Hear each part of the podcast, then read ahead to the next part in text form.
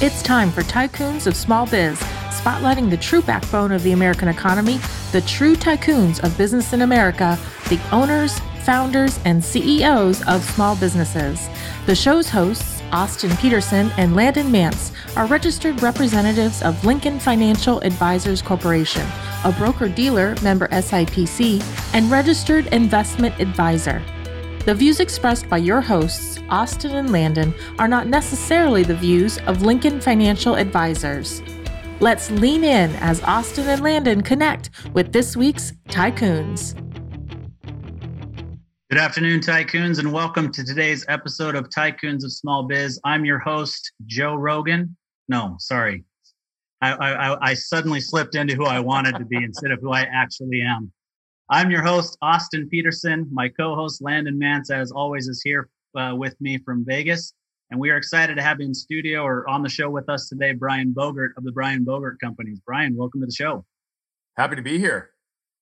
Yeah, we're uh, so we're all in separate locations. It's the COVID era. You know, we like to be in studio. And so I, I typically slip and say in studio, but we're, we're glad to have you on the show. We know that you uh, went and did a speaking engagement over the weekend in Nashville. And for whatever reason, nobody was wearing masks. And so you decided the smart thing to do would be to quarantine, especially with some stuff going on with your family's immune systems and those sorts of things. And so we appreciate you being flexible and still making it on the show today. Yeah, likewise. I mean, I appreciate your guys' ability to pivot. I would have loved to be there in person, but you know, we are in a virtual studio together. So happy to be here, brother. Amen. Well, we typically start by has, asking our guests to tell a little bit about themselves personally, right? So we know you've got a family. Tell us a little bit about that and kind of how you got started in what you do today and why you felt this. And, you know, give us kind of any history you want to give us about your past life uh, career-wise as well. Yeah, so first and foremost, I'm a husband and father first, right? So I, I do have to say that. I've got a beautiful wife, and I'm forever indebted to her in the gift she gave me and our two children. Wonderful boy, he turns seven soon, and a, and a daughter who's five. So You know, I'm a, I'm a big believer in integrating life and having an intentional, aligned life that can be self-regulating. And it's because of those three that I have the ability to do all the stuff I do. So I have to start with that. Um, that said, I, I want to just ask everybody to indulge me for just one second. Unless you're driving, please close your eyes. And I'll tell you when to open them in just a second. I want you to imagine going to a store, having a su- su- successful shopping trip, heading to your car. And while you're walking, you turn your head and see a truck barreling forty miles an hour right at you with no time to react. Go ahead and open your eyes. That's where this portion of my story begins. My mom, my brother, and I went to our local Walmart. For those of you that are Phoenix natives, it was actually the one at Tatum and Bell. And as we were walking back to our car, I always had an excitement bigger for life. I wanted to get home and put that one-inch paintbrush to use. But this was back in the days before we had key fobs, so I had to rely on my mom literally getting to the car, putting her key in the door, and turning it so that I could get in and we could go. They were three, four feet behind me. And wh- while we were there and while I was waiting, a truck pulled up in front of the, the store and a driver and middle passenger got out. Passenger all the way to the right, felt the truck moving backwards. So he did what any one of us would do in that scenario. And he moved over to put his foot on the brake, but he instead hit the gas. Combination of shock and force threw him up onto the steering wheel, up onto the dashboard. And before you know it, he was catapulting forty miles an hour across the parking lot right at us with no time to react. Now we were in an end spot. He went up and over the median, went up over the tree in the median, hit our car, knocked me over, ran over me diagonally, tore my spleen, left a tire track scar on my stomach, and continued on to completely sever my left arm from my body. So there I am laying on the parking lot on a one hundred fifteen degree day in the middle of August. My mom and brother watch the whole thing happen and they see my arm laying ten feet away. Fortunately for me, my guardian angel was there as well. She walked out of the store right when this happened, saw the literal life and limb scenario and rushed immediately into action. So she came over, she stopped the bleeding on my arm, and instructed some innocent bystanders to run inside, grab a cooler, fill it with ice, and get my detached arm on ice within minutes. Had she not done one or both of those things, Landon and Austin, I either wouldn't be here with you today, or I'd be here with you today with a cleaned up stump. And I know that a lot of people probably weren't expecting it to go there today. Like, I realize I've got a pretty unique story. But what I've also realized in all this time is that we all have unique stories. So what's important is that we pause and become aware of the lessons we can extract from those stories, and then become intentional with how do we apply them in our lives. And we all have the ability to do that. And we all have the ability to tap into the collective wisdom of other people's stories to make sure that we can shorten our own curve to learning. So I'm going to expedite the rest of this, but there's two, sto- two, two primary lessons that I learned, and it wraps into kind of what I'm doing today. The first is I learned not to get stuck by what had happened to me, but instead get moved by what I could do with it. And the second, I didn't realize until far later, because many of those post-accident years, I was in a fog. I was being guided through the process. My parents, however, were not. They were intimately aware of the unceasing medical treatments, years of physical therapy, and all the things that were necessary ultimately to strengthen and heal me. The idea of seeing their son grow up without the use of his left arm was a source of great suffering for them. So they literally willed themselves day in and day out to do what was necessary, what was tough, to embrace the pain, again, to strengthen and heal me. So whether it was intentional or not, what they did was ingrain in me a philosophy and a way of living, which was to embrace pain, to avoid suffering. And I believe that when this is done right, that's also when people gain freedom. So it's this concept that I use to not only overcome this unique injury, but how my business partners and I scaled our last business to fifteen million within the span of a decade. And now how I flipped that on its head as a human behavior and performance coach to help organizations and individuals just like you, just like the people listening, become more aware, more intentional, and who they already are, their most authentic selves. You see, I believe that's when the door starts to crack to perspective, motivation, and direction. And that's also when joy, freedom, and fulfillment can start to enter into our lives. And that's also when businesses can start to flourish, relationships can flourish, health can flourish. As long as the work is put in, people can accomplish all things and actually have a lot more than they think they're capable of. So that's why I'm on a mission to impact a billion lives in the next twenty-five years. Because I think if we can reduce the level of suffering on this planet, joy, freedom, and fulfillment can exist. That's where human connection can come back into play. And I think that we're going to have a lot better world as a result of it. Yeah, I couldn't couldn't agree with you more. And obviously that that was not a story that I had heard before. And I, I think it's an inspiring story. But I have to I have to go back to one thing that you said, and you said, my guardian angel. So yeah, I have to know, was that a medical professional? Are you still in touch with this person? So uh, she was, I, I don't know if she was a nurse at the time or if she was a nurse in training, but she was a medical professional. Um, she did save my life. Uh, I, I have never spoken with her, but that's a phenomenal question because as of about two months ago, I'm on a mission right now to try to track her down because I'd love to reconnect with her. Yeah. Yeah. I mean, hopefully you have a name and, and can try to figure some things out there. But uh, I mean, you know, the, as well as anybody, the power of social media to be able to try to, to get that story out there and, and find her. Uh, that would be a phenomenal story. One that Joe Rogan might want on his podcast, actually, but that's for another time. Yeah. But uh, no, I, I think that's a really cool story. So tell us a little bit more about the human behavior and coaching that you do now, um, and, and what that means. I mean, I think people have an idea of what that means, but quite honestly, there are so many different types of coaches out there that I'm not yeah. sure that everybody's quite sure who does what and why, specifically for our audience, business owners would want or need a human behavior and performance coach. Yeah. So most simplistically, you know, I call myself a human behavior and performance coach intentionally because I really genuinely believe that most things that keep us stuck are a combination of emotional triggers and behavioral patterns. So I'll unpack two things. I primarily work with entrepreneurs, business owners, high-performing salespeople or executives who don't know who they are or who are feeling stuck or stymied in their efforts to fill their potential. That doesn't mean they haven't reached a level of success. In fact, most of the ones that I work with have earned a level of success. They've established their business. They've earned multiple six figures, if not seven figures, and they're miserable, right? I did this, and I what I see so often is that we start with the what. So many people start with the what. What house, what car, what amount of money, what amount of success, what spouse, right? And through the process of driving towards that level of success, they lose the who in the process, which is why they end up being miserable. And so many people then also start to think, well, if it's just a combination of strategy and tactics. If I pivot this, my business can grow more. I can get unstuck. If just then I can get there, then I will be happy and joyful. But that's not how it works, yeah. right? So I work with people to realign with who they are. And when we do that, it's through a combination of awareness and intentionality. Then the what becomes a manifestation of the who. Yeah. And what we end up doing then is then we can layer in strategy and tactics along their business because I've grown and scaled businesses. Strategy and tactics are necessary, but strategy and tactics layered on the wrong vehicle, meaning if you're not clear on who you are and where you're going, will only get you so far. And so that's how we unlock people to the next level. Yeah.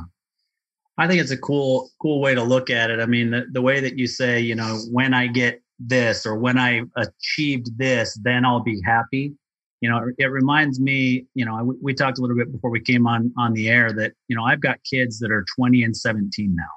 Yeah. And when I was raising them, I made the mistake of constantly saying, oh, it'll be so awesome when he or she yeah. is crawling. when he or she walks, when he or she can throw a baseball with me, or, you know, all those sorts of things. I would say it'll be so awesome when.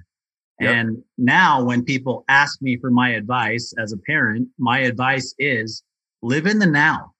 Understand yeah. that what's going on now with raising your children, and the same thing can be applied to your business, your family, or your uh, you know marital relationship, or whatever it is. Living in the now is so important, yet missed by so many people, including myself.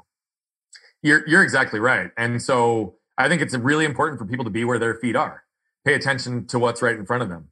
But when I say get clear on who you are, it's it's as much where you want to go. What are the things that are important to you? What are the things you want to accomplish? So I'm not one of those that says we only have to live in the now.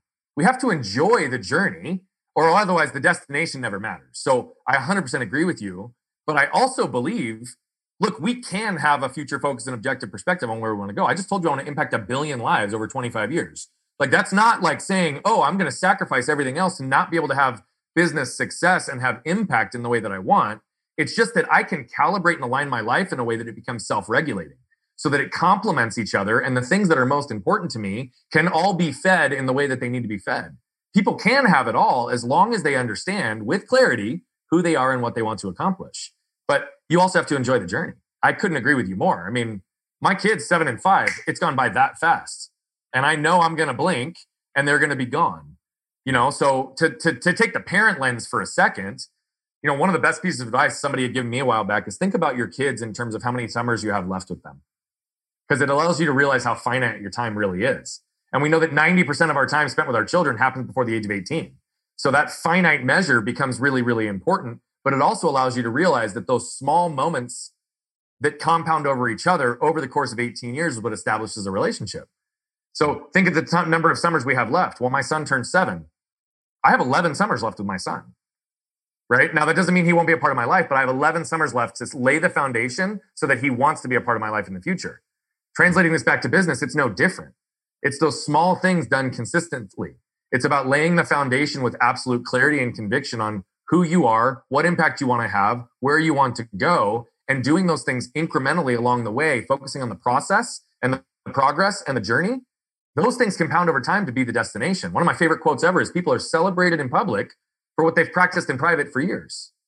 There is no such thing as an overnight success. So for business owners, we have to recognize, yes, we need to know where we're going. Yes, we have to have a line of sight on that. Yes, we have to align in smaller incremental steps, strategy and tactics to get there. But if we don't enjoy the journey, if we aren't clear on who we are, then it doesn't really mean a whole lot at the end of the day. Absolutely. And and here's the sad answer to your question for me. I have one summer left. You have one. One summer left. And it's, you know, it... I kick myself half the time because I, I'm, I'm actually a pretty easygoing person that most, you know, most people would think, you know, he's, he likes to have fun. He likes to make jokes. He's a sarcastic, you know, dry humored sense of, you know, dried sense of humor type of guy. But for whatever reason with my kids, I just, I have such high expectations and I push them because I know what they're capable of. They are super smart, talented kids, right? Obviously, I'm biased, right? Every parent thinks that. Yeah, we all are. But I want them to live up to their potential. But unfortunately, too often, I push too much to where they feel like I'm pushing them too much. Yeah. Right?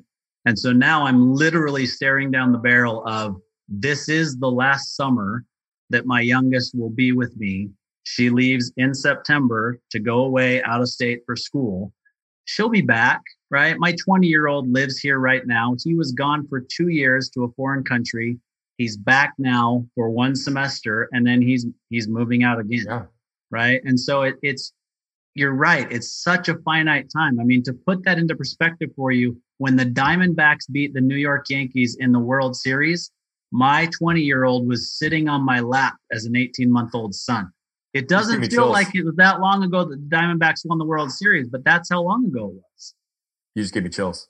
Yeah. So it, it's, uh, yeah, it's probably the biggest struggle of my life is just being a dad versus being somebody that is pushing them to achieve everything that they can achieve.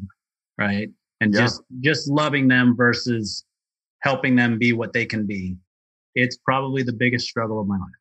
And I don't think you're alone in that. I think that's a thing that so many parents balance with, balance and struggle with, right? I desire the same thing. I'm confident that I'm going to screw my kids up in a lot of ways, but I also want to show up and, and support who they are as authentically who they are, and try to constantly allow them to turn into the things that make their heart happy. And also at the same time, giving them the tools to be successful, to reach whatever level of success or potential they desire for themselves, while showing them the way, right? But that's a really difficult balance. It's it's difficult. It's also no different than as a business leader working with your associates, right? Sometimes you're actually trying to push them, but you also have a belief in what they're capable of. And what I find is, is difficult for so many high performers, so many people that are successful, is they hold the people in their lives to the standard they hold themselves to, not the standard that that person defines they want to be held to. Yeah. And that's a balance I struggle with with my kids, because I go big in everything. I want to accomplish a lot. I want to do these things. Does, is that what they want? I don't know yet, right? It's too young to determine that. And, and so we're just, we're, we're trying to do everything we can, but I understand that struggle. It's, my kids aren't seventeen and twenty, they're seven and five, but I'm going to be at seventeen and twenty like that. And I'm trying to make sure that I can learn from those that have come ahead of me and be super intentional along the way, and just allow them to know that no matter what, they're going to have love and support. But if they also want it, I can walk along their, their side and actually help them accomplish whatever they want in life. So I know Landon really wants to say something here. He keeps leaning forward. I, I've, I've done enough of these episodes with him that I know he wants to jump in. But before he does, I have one more thing that I want to make sure that I get across. And, and this is... um. something that I'll bet you have dealt with an awful lot in, in your consulting and coaching, um, and maybe even something that you dealt with personally. And it's something that I deal with every single day, in that I grew up extremely poor, like welfare from time to time, food stamps. You know, my dad was, he owned his own business, but he really wasn't a business owner, right? I mean, it was, yeah. he owned his own business to get himself a job. He worked in his own business. Yeah. Yeah. Yeah. Gave himself a job, didn't make a whole lot of money at it. Taught me the importance of hard work, and I'll I'll never forget that. So I don't want to diminish the way that I that I grew up, but because of the way that I grew up and what Landon and I do for a living now in helping business owners to build their businesses, exit them appropriately, and build and sustain wealth, I suffer from imposter syndrome. I suffer from the fact that I feel every day, I don't belong here. Why am I the guy who's teaching these business owners how to do something that's so important, but I grew up extremely poor, right? And so that's that's a big thing that I deal with. And so, you know, maybe you can address that at some point, uh, you know, during this, but it's just... Yeah, I can hit that now, or we can let Landon jump in and come back to that. I'll let you guys decide, because I know he does look like he wants to jump in. So... I'll, I'll I'll follow whatever lead you want me to. No, yeah, no, I I, I absolutely uh, do want to jump in, but I also don't want to, uh, you know, derail the the line that we're on. So I would say, yeah, go go ahead and. All right, share so I'm going to hit that piece hard. I'm going to hit that piece hard, Austin, because you are one hundred percent accurate when you said, "Do I experience this, or do others that I work with experience this within the coaching capacity?" What you just said, by the way, is exactly what I mean when I say it's not a combination of strategy and tactics, but an emotional trigger or behavioral pattern that keeps people stuck. Imposter syndrome is often a byproduct of shame, right? Shame is often connected to two different talk tracks. I'm not worthy, I'm not good enough. Or if you can shut that down and show that, show up in the arena and do it, it's like, who do you think you are? So you just talked about it. It's like, why would they be listening to me? Why would I show up and operate in this position? And those, whether you believe it or not, are limiting beliefs. They will keep you confined in that box, which is like, I can't go too big and I can't go too small, which is also something that prevents you from experiencing freedom and joy in a lot of the different capacities, because you're constantly having to overcome that piece. So when we start to unplug that, we understand the root of that emotion, we unpack it, and we start to understand, how does it manifest in your life? Where and how has it benefited you? Where and how has it held you back? And understanding, how do those feelings and emotions actually bubble up? When you feel that imposter syndrome kick in, I'm sure you know what it feels like, right? Mm-hmm. Most people, when they feel those things, they just shove it back down, keep it contained, right? And they're like, well, I'm going to show up with a smile on my face and confidence, and I'm going to move forward. Yeah. But again, that's only going to get you so far. The ability to actually unpack that, understand it, and know that in those moments when they when when they bubble up, if you don't actually shove it back down, but instead you understand the root of it, how it impacts you, and how to move through it, you can pause in those moments and choose a different path. Yeah. And the more you do that, it's like establishing a new habit. You start to break free of that cycle. Shame is something that impacted me deeply, right? And I didn't realize it for a long time because I told you it, there's two talk tracks. It's I'm not worthy, I'm not good enough. That's where ninety percent of people fit. And although I've lived there in moments, I'd be lying if I said I didn't. The one that really impacted me was every time I did something major in my life, I felt the need to apologize for it. Who, who was I to be doing these big things? How come other people weren't able to do them? What, what, what, right? Despite whatever my background was. And so that literally meant that I ratcheted back. I pulled back on the throttle in lots of ways that limited me in business, in philanthropy, in relationships. And so once I started to understand that, you never escape it, truthfully. You just don't. But you can have the impacts of it reduce incrementally over time, the more aware you are and the more intentional you are to move through it. So I don't know if that answered your question, but yes, this is a huge thing. Um, in fact, I'm working with a guy who's sixty-eight years old. He's run multiple businesses. He's a consultant and a coach. He's had multiple coaches in his life. He's sixty-eight years old, still investing in himself, right? And what we discovered in two sessions was that he had this deeply rooted self-worth issue that's impacted all of his relationships, his business success. It impacts how he prices for his clients. It impacts the way that they deliver services with his business partner. It literally impacts all these things. And he's got this fear of missing out and this fear of not actually accomplishing what he wants to. But once he started to unpack that worth, all of those conversations have now started to change. Because in those moments, he can realize, okay, like when I'm hesitating, when I'm not moving forward with confidence and conviction, it's actually this advocate in pursuit that's constantly chasing me, which is the self-worth thing, telling me I'm not good enough to deserve the success that I'm capable of delivering. Yeah. I mean, I, I'm aware of it. It's something that I work on every day. I don't believe that it's held me back too much to this point, but there were a couple of points that you made that, you know, that are absolutely true in my situation. I mean, just, just the fact that I grew up the way that I grew up, and, you know, my, my siblings are, are successful in their own right, but at a different level than I'm successful. Yeah. Yep. And so you feel, you even feel that guilt there a little bit where, yeah. you know, they hear that you helped your parents with some financial things or, yep. you know, whatever. Um, it, it's, you know, it provides some, some guilt that you just don't want to have to deal with, but, but I'm working on it. Things, I'm glad to know right? I'm not the only one. No. And uh, no, I'm telling you, this is actually extremely prevalent with high performers and very successful people. Yeah. Um, in fact, almost every single client that I work with, there is some emotional trigger and behavioral pattern that we end up discovering. And when we start to work through that, it frees them.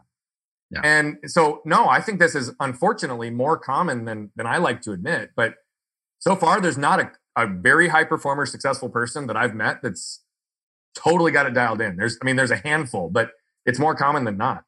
So, so Landon doesn't have it totally dialed in then? I don't know. He might. I, I want to hear how robotic his voice gets right now. That might help. Oh man. Free well, the beast.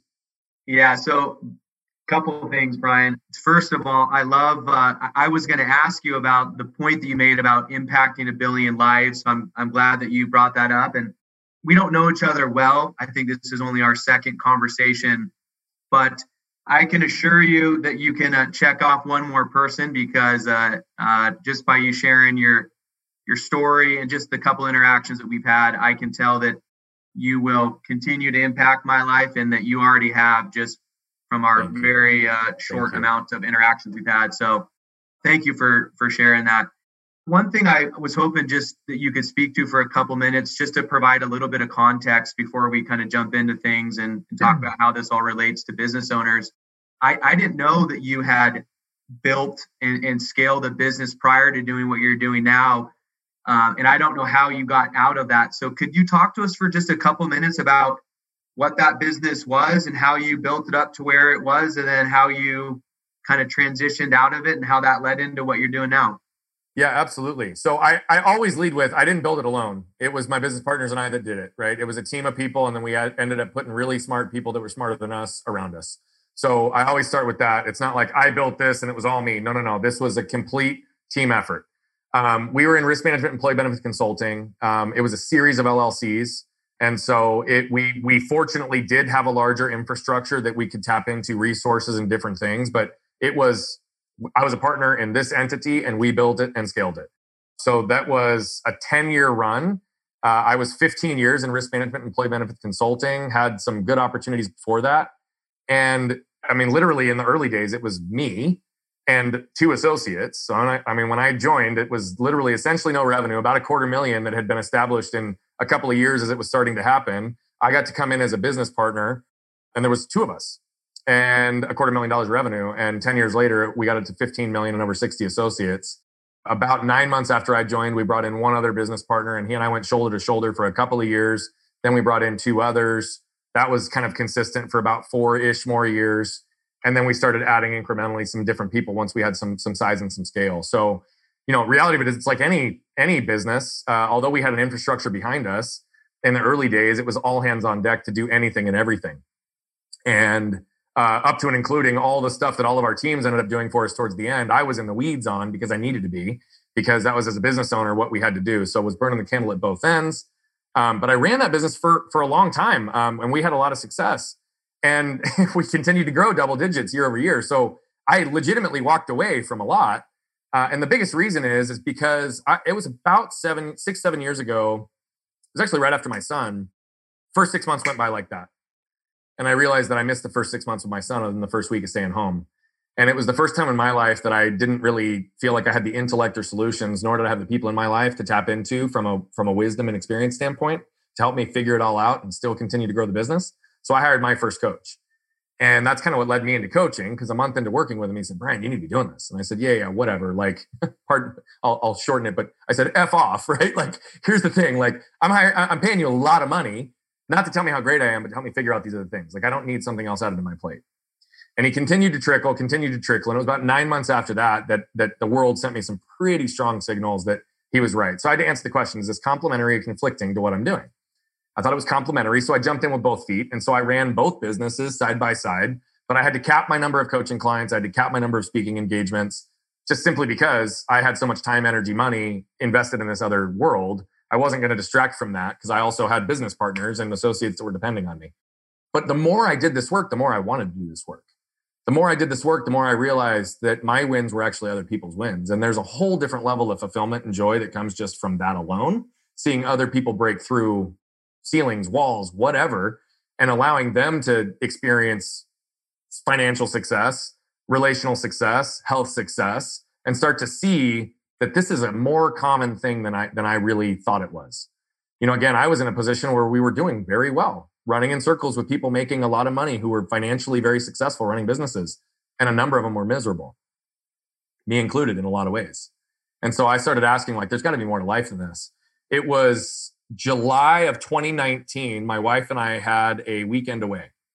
Uh, and physically, spiritually, mentally, emotionally, like, it was one of those weekends that we were like just one unit. I mean, it was unreal. One of the best weekends we've had together in fourteen years.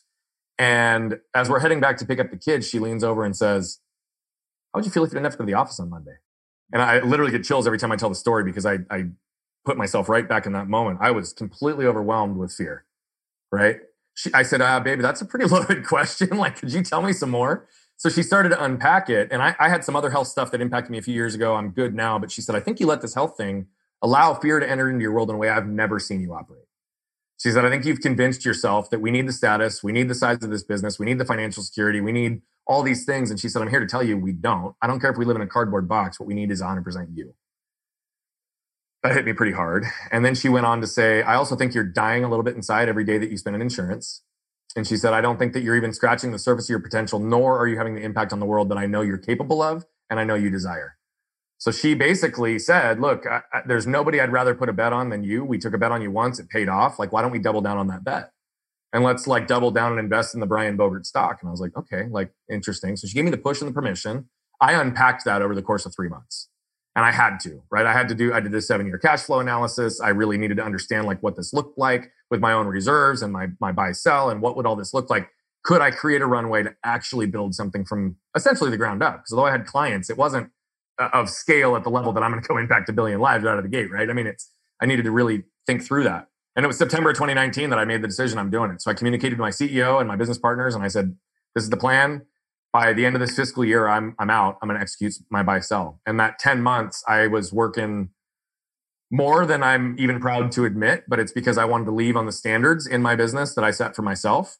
And I wanted to be able to lay the foundation in what we were doing. So it was about one hundred hour weeks for the course of about ten months. Definitely sacrificed some time with family for the sake of doing this, which is not something that is sustainable nor desired, nor recommended. But it was, my wife and I agreed this was a period of time. Um, and then it was May of twenty twenty that I went in uh, with both feet. And it's been an absolute blessing, by the way.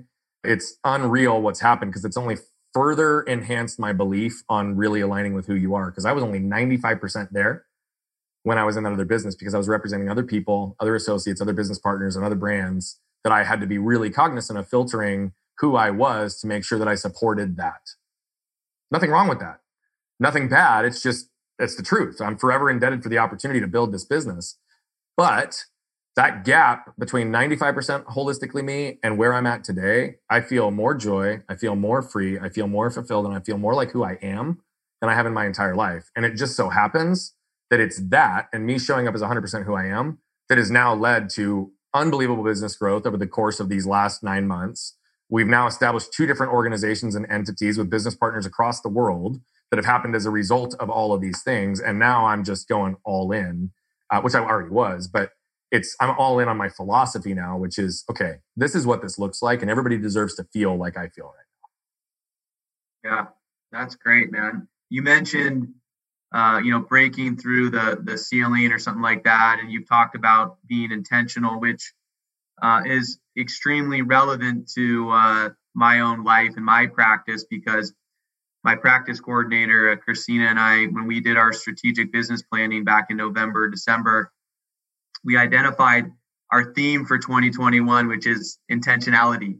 I love uh, it. In, in all aspects of, of how we run and, and operate my practice. So I, I, I love that you that you mentioned that. I think we're going to talk a little bit more about that. But before we do, maybe we kind of lay lay the groundwork, uh, and you can talk about, you know, what are what are some of the hurdles that small business owners face in terms of of growth and, and development and getting to this this point that we've kind of alluded to a couple times in our conversation so far. Yeah. So I think first and foremost, uh, I love that your theme is intentional, by the way. Um, but what we are unaware of, we can't be intentional with. So I think that one of the big things I see, and this is true for business owners, small business owners to begin to scale, but also just in general in life, there is a giant lack of awareness in the way that people operate. There was a longitudinal study actually done in businesses, and I'm going to butcher this, but it's directionally accurate. There were seventy-two companies that ranged in size from a half million to five billion in, in size, different industries, different business segments and everything. And what they ultimately came back to is that the single greatest predictor for success was if the business owner and leaders within the business had a high level of self-awareness. So what we're unaware of, we can't be intentional with. And so when we talk about awareness and how does this impact us, do we feel the need to be the guy or the gal that does everything, right? A lot of business owners get stuck because they don't know how to leverage and scale their businesses because for whatever reason, they feel they need to constantly show up and justify to their clients that, that I'm the one who can get it all done, right? There's like an ego play in some ways, but it's also like trying to justify and often backfilling or numbing some deeper rooted emotional trigger, right? Like that, that they can't let go of things, a control freak, uh, whatever that might look like. And so one of the biggest things for small businesses in particular is they don't understand how to leverage and scale. So one of the things, and this will just be a, a piece of advice for a lot of people, regardless of what state you're in, regardless of where you're at from a financial perspective or ability to add team members, ask the question and run it through these filters. There's three questions I ask before I do anything. That doesn't mean I don't do it, but, but I always ask these questions. Is this something that only I can do? Is this something that someone else can do?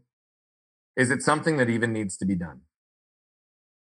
Most people keep themselves busy and do a whole lot of things, many things that someone else can do or don't even need to be done, or they haven't gone to the level of awareness to understand what are the things that only they can do, right? As a business owner, I know there are certain things I can't train or teach someone else to do. If I'm gonna be the face of the business, if I'm gonna grow it, I have a unique set of skills. I have gifts that I've been given that only I can do. But about ninety percent of what's required to be done in the business can be done by other people. So where and how do I make myself uncomfortable? How do I embrace the pain of investing the dollars sometimes, even before I feel comfortable doing so, in hiring somebody to avoid the suffering of being stuck with stagnant growth because I can't get leverage and scale in my business? So I think in small businesses, there's a whole lot of different directions I could take this answer. But I think that that's one of the most common trends is people just don't know what they don't know. They're not aware. And so they can't be intentional with layering technology, teams, systems, or other types of investments that might actually help their business grow? Yeah, I, I think there's some important points there, and we we see it all the time. Landon and I actually had a meeting on Friday morning in Las Vegas where we met with some clients and, and talked about some of the issues that you just talked about, right? And what do you do? What do you need to do next in order to scale this business? Because we're kind of at a ceiling with what you guys have today. And so how do we take it to that next level? And, and understanding that there's some investment that has to go into this. You have to be able to, to let some things go. You know, and and and really one of the terms that Landon and I use an awful lot is that eventually, before we get ready to sell this business, this business needs to be running without you. You need to be truly operationally irrelevant, right? And that makes your business worth a whole heck of a lot more. But like you said, a lot of business owners, if not all business owners, are control freaks. We want to do things our way. We think we're the only ones that can do it the way that it needs to be done. Right. I mean, I think what you do for a living now is is a little bit different, right? I mean, you can train coaches to do what you do, but the reality is, like you said, the talents and the abilities that you have, only Brian has that level, yeah. right? There's only one Simon Sinek. There's only one Brian Bogert. That's, exact, that's right? exactly right. Exactly yeah. right. So, you know, in, in that industry, it's a little tougher, right? But for the actual running of the business, you're absolutely right. ninety percent or more can be done by other people. And if we can figure out the processes to do that, the business will be worth more yeah. and it'll grow considerably quicker. Well, and I mean, even in my business, just to use my own personal example, again, I just left one hundred percent full time. I've had nine months in this one hundred percent dedicated. But here's the thing. I have a content strategist who does video editing and distribution. I have a graphic design team that helps with different types of things. I have copywriters to help with different elements of what we're looking at. I have content creators that actually help with course development and thought process for some of the different learning tools that we have. I have an admin that helps with scheduling and communications on a whole bunch of different teams. I mean, I've got a team of roughly nine people that we've already scaled over that period of time, because the stuff that I can do is the stuff that moves the needle in terms of a revenue standpoint, but the execution for ninety percent of it isn't needed for me. Now, yep. my my highest level one-to-one clients, I'm still deeply engaged with, because to your point, I can train other coaches from a group coaching capacity or for some lower level engagements. But what people are paying me for, there's certain things I can't teach, because it's my ability to actually trust my intuition, have my emotional intelligence, and have the knowledge and wisdom that's up here from all of my experiences that allows me to see people sometimes more clearly than they see themselves, which yep. allows me to do that. I can't teach that, but I can structure systems below me so that we can reach scale. Because one of the biggest things in this business, but it's true in a lot of businesses, is people can end up being a solopreneur forever, right? And yep. you can end up getting caught in the trap of trading time for money instead of focusing on what are the other monetization strategies and where and how do we round out this business so that we're establishing a business and I'm not just an independent consultant. I'm building a human behavior and performance business. I'm not just a paid by the hour coach. It's one of the things I do.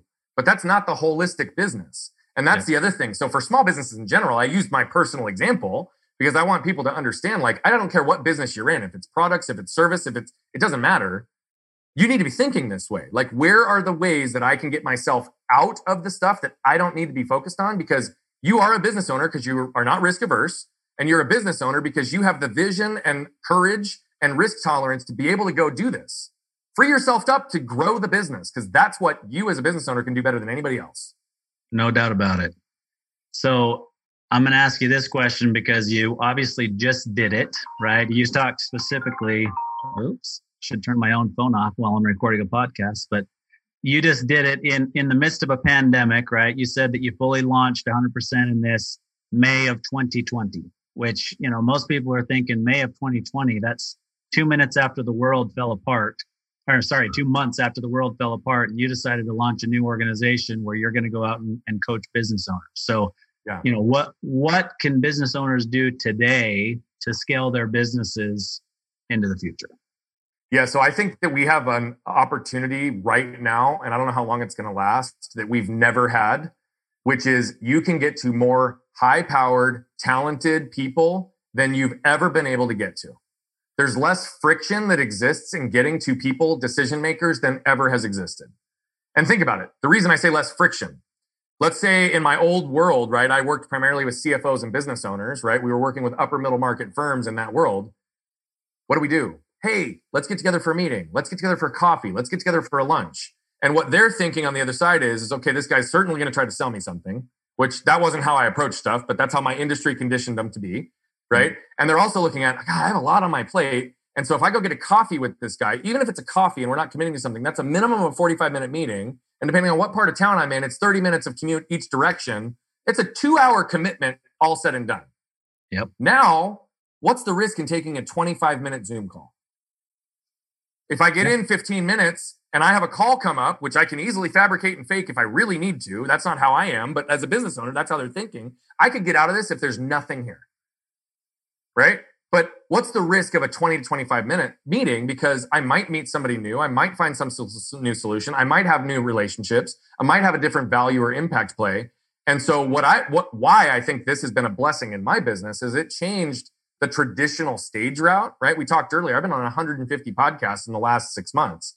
Part of the reason I went so deep on that strategy is because I started to realize that what used to be described as a global economy wasn't really, but it is now. I've been on podcasts all over the world. And I just had a call this morning with somebody who was in Kuwait that they learned about me because of a, a podcast I was on based in Dubai. And we're talking about consultation and coaching services and a guy who's in Kuwait who would have never known or understood who I was otherwise. Right. Right.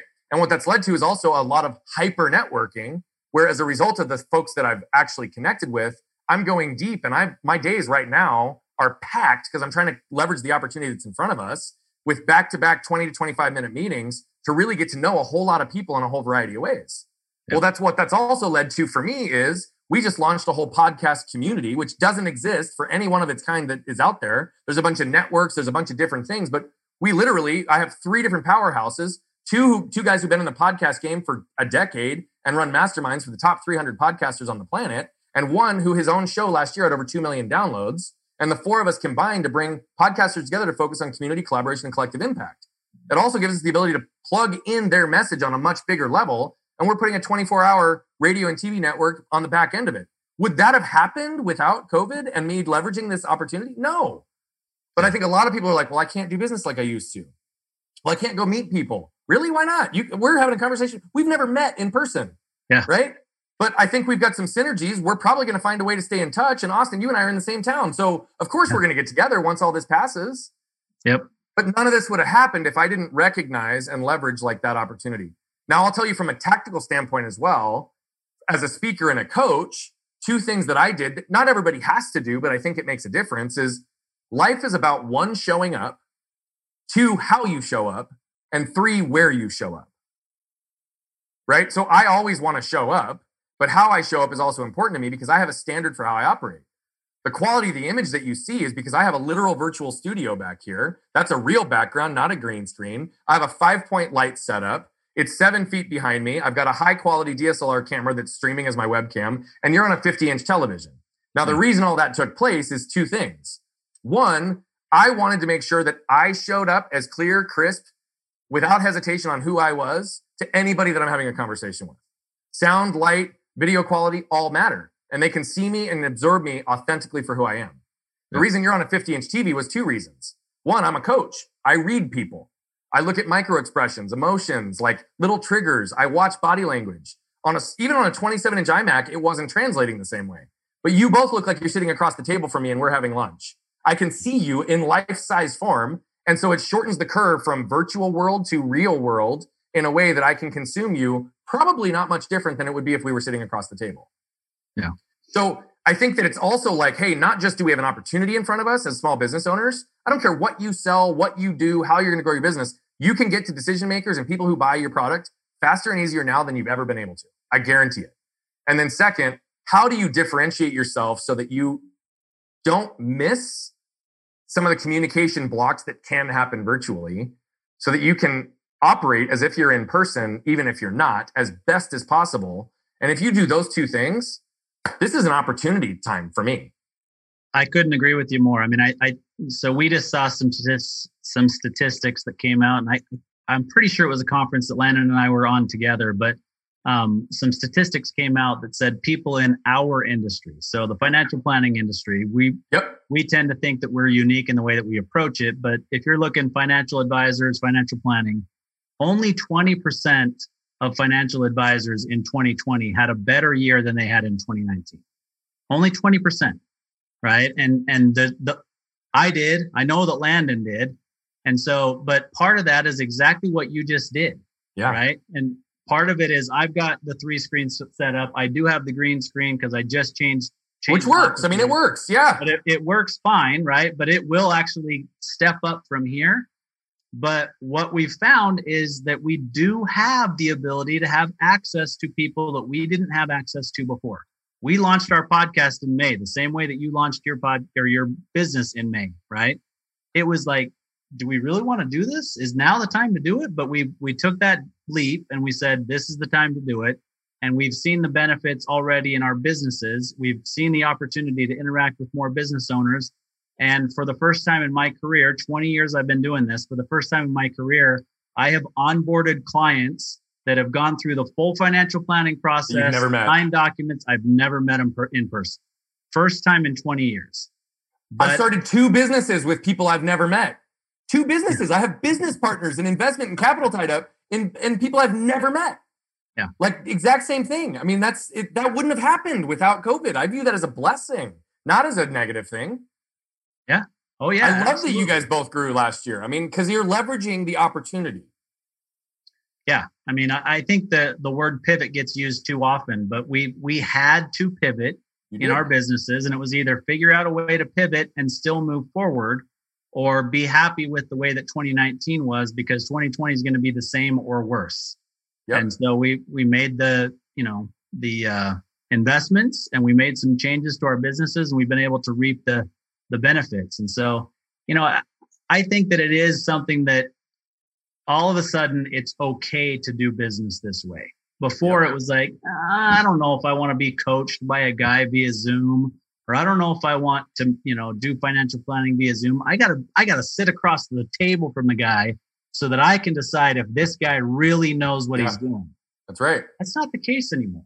Mm-hmm. I mean, you have the ability, if you put in the investment to really do it the right way, to thrive in this, right? My family and I, we bought a, an R V this year.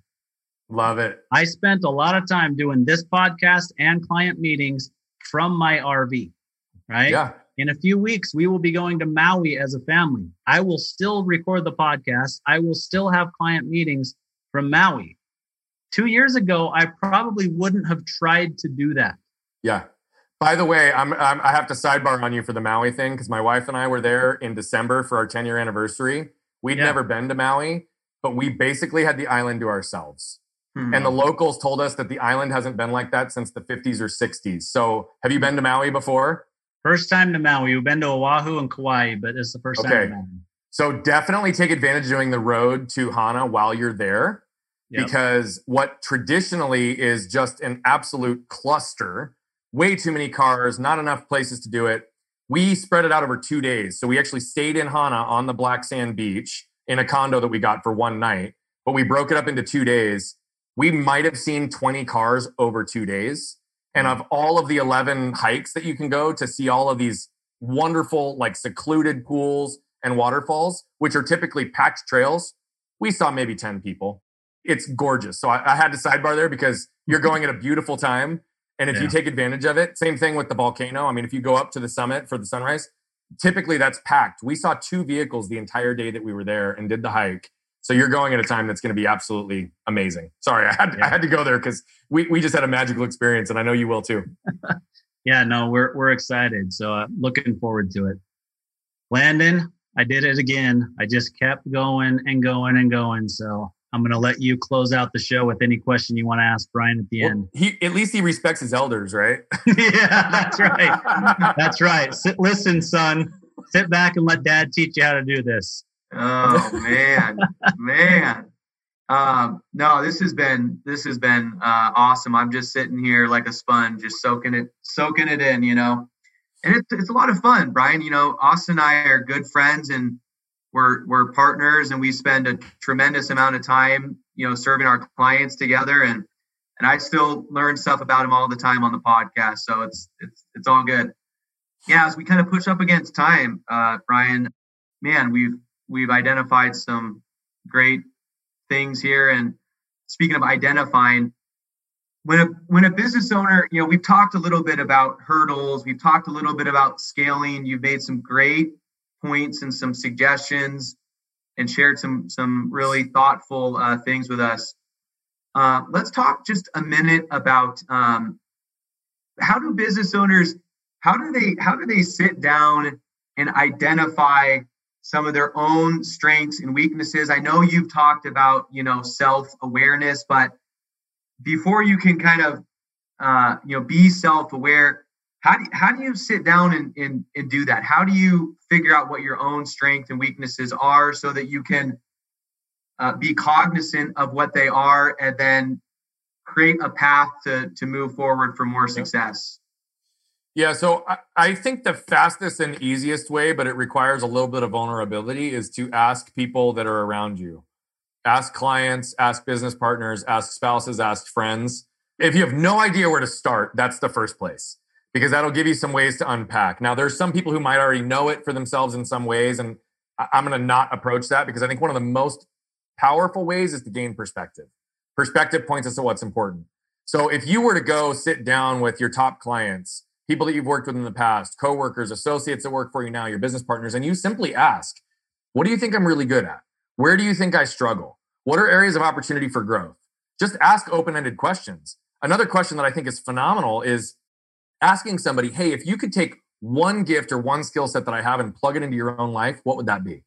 Because often people look at you and admire you for something that you might not even realize they admire you for. That question really helps them understand with you understand with clarity, hey, this is one of the gifts that people often identify. Now, most of the time when this happens, if you show up relatively consistently in your life, that is, you're probably going to start to notice some themes if you ask enough people, right? You don't have to ask five hundred people. You could probably ask five to ten and get a lot of clarity around some places to start to unpack and better understand. The other side of that is, once you've asked those questions, or even before if you desire to, just simply look at, what are the things I've done in the past that have made me successful? What are some behaviors and traits that I have used, whether it be consistency, whether it be discipline, whether it be not, not shy to pick up the phone and have a conversation, whether it be using strategy and tactics and the way that your brain works to map out solutions for clients in a unique and different way? Do you leverage relationship, or do you leverage, right, actual technical skills? I think we all have a little bit of awareness to be able to answer some of those questions ourselves. And those are the things that I would say, double down on. If those are your gifts, if those are your strengths, if that's what's made you successful, how do you continue to compound on that? Uh, another place, if you have no idea where to begin, uh, I'm a big fan of the book StrengthFinders two point oh. The whole concept there is, let's not fix our deficiencies, let's focus on our strengths. And I think that the evaluation there gives a really good understanding of who you are and how you show up as a business leader and in the world. Uh, so that's a great place. So hopefully those three things, or combination of them, will help individuals get some clarity there. Yeah, absolutely. Well, I want to I want to get We'll extract uh, one last little nugget out of you before we wrap up, which I, I think is really important. We've talked about uh, intentionality and being authentic, but can you relate that to why is that important for business owners when it comes to their own staff and employees, and how can that help propel them to get to where they want to go? Yeah, so that's huge. Uh, I mean, what, what we know is that leaders who see themselves as their associates see them, and who have a high level of awareness, typically have associates that work harder for them, produce better results. They have better relationships, better level to have communication. This has been studied. And so that's the simplistic answer. But the reality of it is, is we also don't want to show up as business leaders just simply for the sake of business. Maybe some do. But most also recognize and realize that a lot of business is leveraging relationships. It's about building relationships. It's about human connection. And that's what a lot of us desire. So I don't care what business you're in, if it's a tech business that's pushing product, or if you're truly in a service-based business, everything involves people. So having a high level of self-awareness not only helps you better map and understand the way to lead within your organization, how to build quality relationships with your associates, but when you operate from that standpoint and you understand where they're coming from as well, associates will run through walls for leaders who are self-aware and who have an element of empathy and understanding in the way that they build relationships. It's a fact, right? You could have two business partners that operate in the exact same entity. One that treats people poorly, who doesn't have a good level of self-awareness, who's constantly micromanaging, who's in those positions. And then the other who has a high level of self-awareness, who gives his team autonomy, who empowers them to have opportunity and growth, who teaches along the way, who gets out of their way and lets them shine within clients' fronts, who do you think they're going to work harder for? That comes down to self-awareness. If you want the highest amount of output from your teams, it's not a manipulation thing. It's a relationship play. It just so happens that you have better relationships and your teams will run through walls for you a lot more consistently than if you don't have a strong connection with them. Hopefully that answers your question, brother. Yeah, no, that's great, man. That's, yeah, that does. Absolutely. Well, Brian, this has been uh, an absolute uh, gift and a, and a pleasure to uh, have you on. And uh, we're thankful that you carved out the time to be with us. And share with us real quick, Brian, uh, how, what, what's the best way for people to uh, track you down if they want to have a conversation with you? Yeah, so Brian Bogert dot com is going to be one of the best places because all our social media channels are in there. A lot of our publications that have been in Forbes and others are in there. Um, and to impact a billion lives, I'm intimately aware that ninety-nine point nine nine nine nine nine nine percent will never pay me a dollar. And I'm very okay with that. So we create a lot of free content um, and it's all housed there. Uh, we also have a free resource for folks that's, uh, if, if folks want to go down that path, go to no limits prelude dot com. It's a succinct download of a lot of our core coaching philosophies. Clearly it's, it's scaled down, but it's the right questions to ask yourself to take yourself on that intrinsic journey, get a little bit more clarity on who you are and the types of things that you will then ultimately need to do to get yourself moving forward. Um, so that download's absolutely free. Uh, feel free to go visit that as well if you'd like. So say that one again, because it broke up a little bit when you said it. I didn't quite catch the website address. It's no limits prelude dot com. There we go. Okay, cool. Well, I, I really have appreciated the conversation. I think you're absolutely right that we will meet face-to-face when uh, when this is all over, but there's definitely reasons for us to stay in touch. We appreciate the insights. I do want to mention real quick that we have important partners of the program, Intrepid Solutions and G B S Benefits. We couldn't do this program without them. Um, but we, you know, the Landon and I really enjoy doing this program and highlighting small businesses and their owners, their founders, and those who serve small businesses. And, and you fit both of those uh, criteria. And so we really appreciate you being on the program and look forward to staying in touch with you as time goes on. Likewise. Well, thank you for building a platform to put good into the world and help people. That's the only reason we've got the opportunity to meet. So thank you. Thank you.